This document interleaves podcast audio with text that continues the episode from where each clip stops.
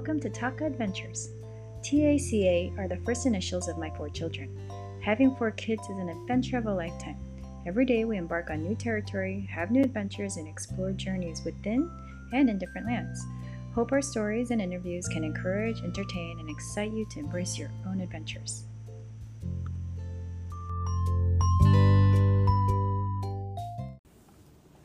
Icelandic Adventures, Learning to Stay Cool. In 2017, a new family moved into our town and the wife was from Iceland. She would rave about Iceland and how great it was for kids. Iceland has been on my bucket list ever since I saw a picture of the Blue Lagoon many years ago. So after months of research and talking with my new friend, another family and ours decided to spend our winter break in Iceland, searching for the northern lights. We got an amazing deal on flights. Something like $99 round trip per person on an airline called Wow Air. I booked fully knowing it was a very cheap airline. They nickel and dime you for everything, but I was okay with that since I was planning on taking only 1 carry-on and 1 check-in. On the day of departure, I received an email saying that check-in closes at 5 p.m. and our flight was scheduled to leave at 6:35. I had already checked in online and we were waiting for my husband to come home. As soon as he got through the door, we called an Uber. With the holiday traffic, we arrived at 5:10. We got out and couldn't find the WOW airline ticket counter. We asked a few people and we were running up and down the airport and finally had to call my friend who had already made it past security. She asked the counter ladies and they curtly said to her, the counter downstairs was closed and that we needed to get up here before the gates closed. She also told my friend that WOW Air only has 1 flight a day and it's completely sold out for the next 3 days, so she suggested we hurry. They offered no help. My friend then texted and said it was the same people who checked them in. Their airline is so small that the same people fly from Iceland, deplane, check in new customers, then they have to close their counter, run upstairs to help board the flight, and get back on the flight to go home. No wonder they're so cheap. It's a 1 crew show. Our 1 check-in bag was too big to be scanned at the TSA checkpoint. By this point, my heart was racing, my hands were sweating, and I wanted to blame someone and yell at them. Then I turn around and I see my 4 angels and my husband looking at me just like how I was feeling, looking at me for some reassurance that everything was going to be okay. My oldest started biting his nails, and he looked like he was on a verge of a nervous breakdown, afraid we weren't going to make the flight. I wanted to look like that, but instead I took a deep breath, looked everyone in the eye, 1 eye at a time, smiled and said, "It's gonna be okay. We're not gonna miss the flight and we'll make it to Iceland. Just give me a minute to think about what to do." My mind was racing a million miles per second. And 10 seconds later, I look at my husband and I direct him to call an Uber. He starts to ask why and the kids start screaming, "No, I don't wanna go home." I held up my hand and I said calmly, "Listen, the Uber is going to take our luggage home and I will call our neighbor to take our luggage to their house until we get back. Don't worry, we can buy clothes when we get to Iceland and we will be all right. This is our adventure." We run down to the passenger pickup area where my husband tells me we have 3 minutes before the Uber pulls up. I frantically open up the suitcase and start pulling things out that we can carry or put on. Having 2 boys and 2 girls, I instantly pull out the younger son's and younger daughter's stuff. If I have to buy expensive clothes on a cold island, I'd rather it be for the older ones so I can pass it down to get more use. My husband and I will have to tough it out, I thought. I zip up the bag, instruct my oldest to take it to his dad who is waiting outside by the Uber.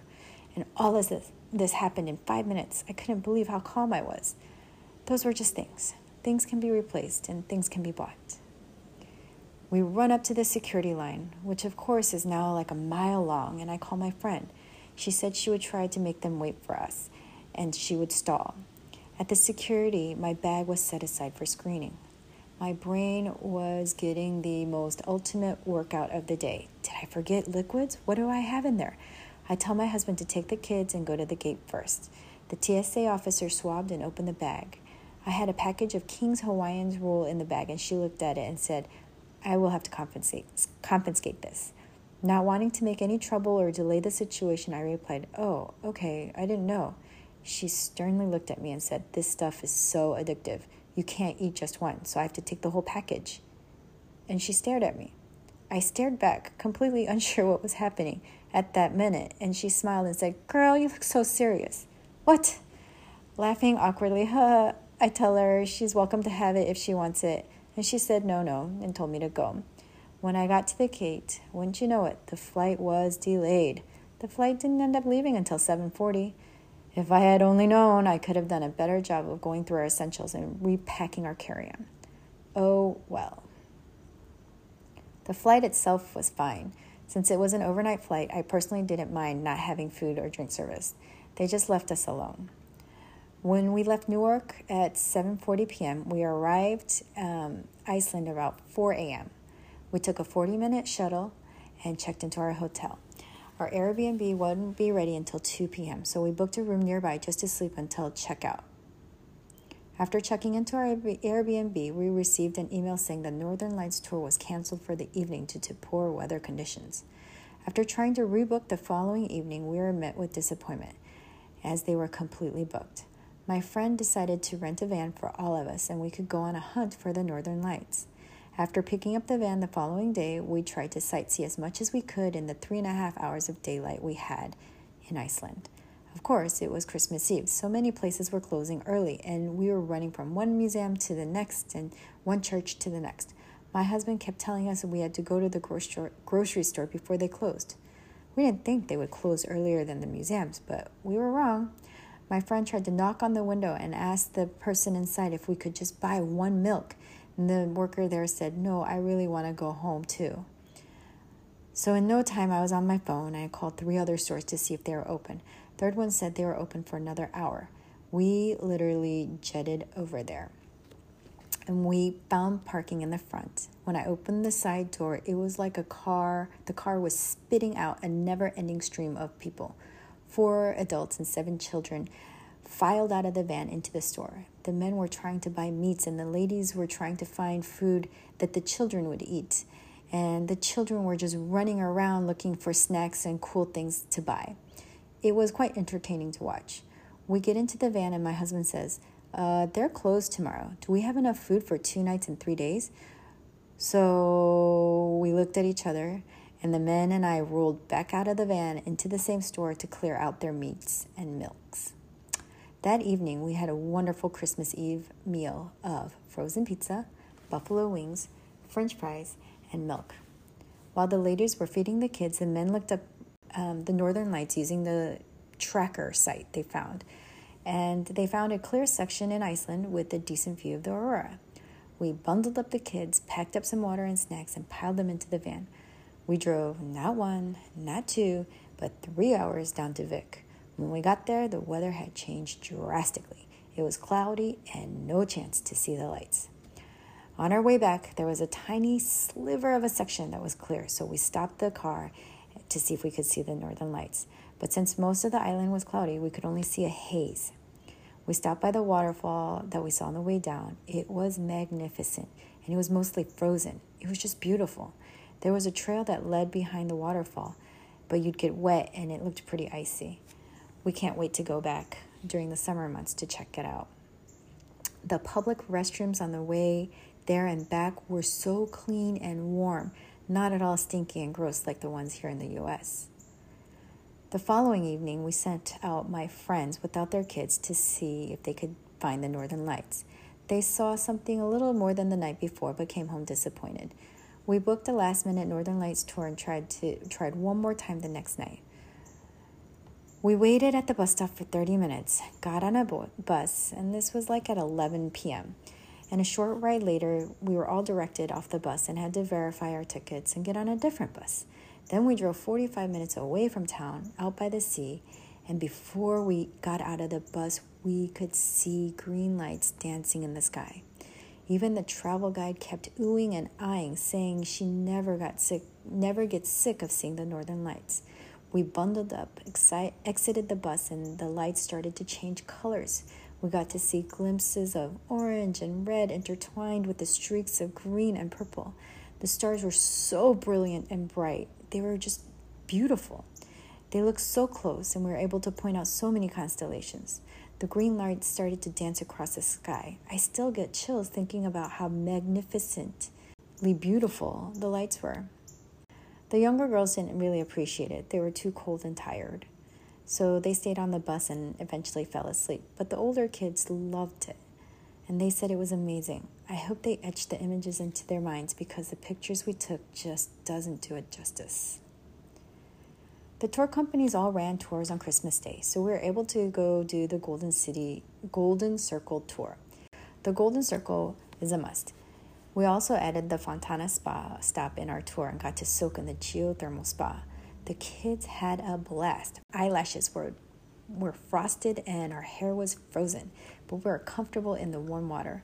We were able to witness some brave souls jump into the freezing lake. One man actually stayed in the frigid water for a few minutes, and the other one got chin deep and ran out of the water so fast.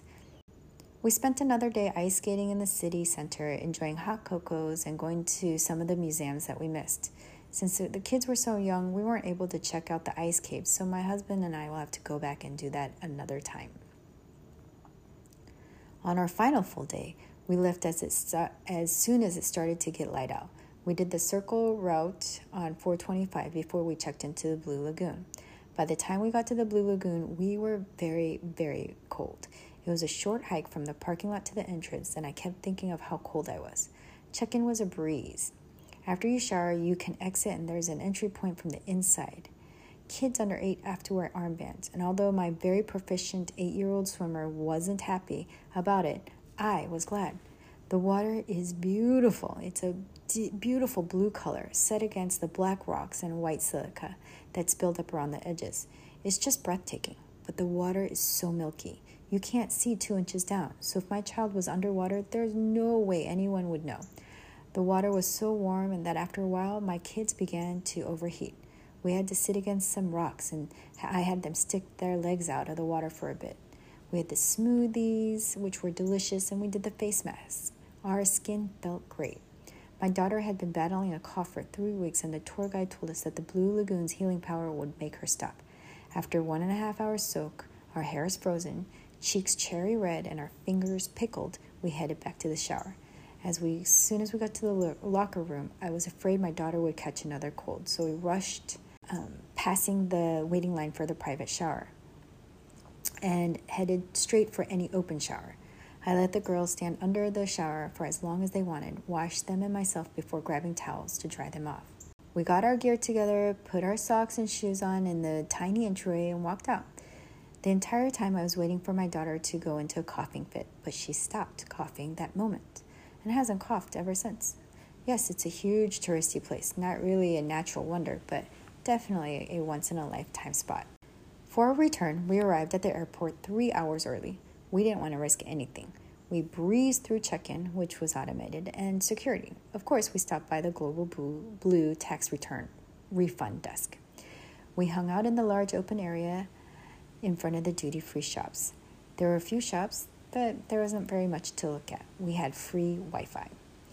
30 minutes before boarding, we got up, went to the restroom, and started heading towards our terminal.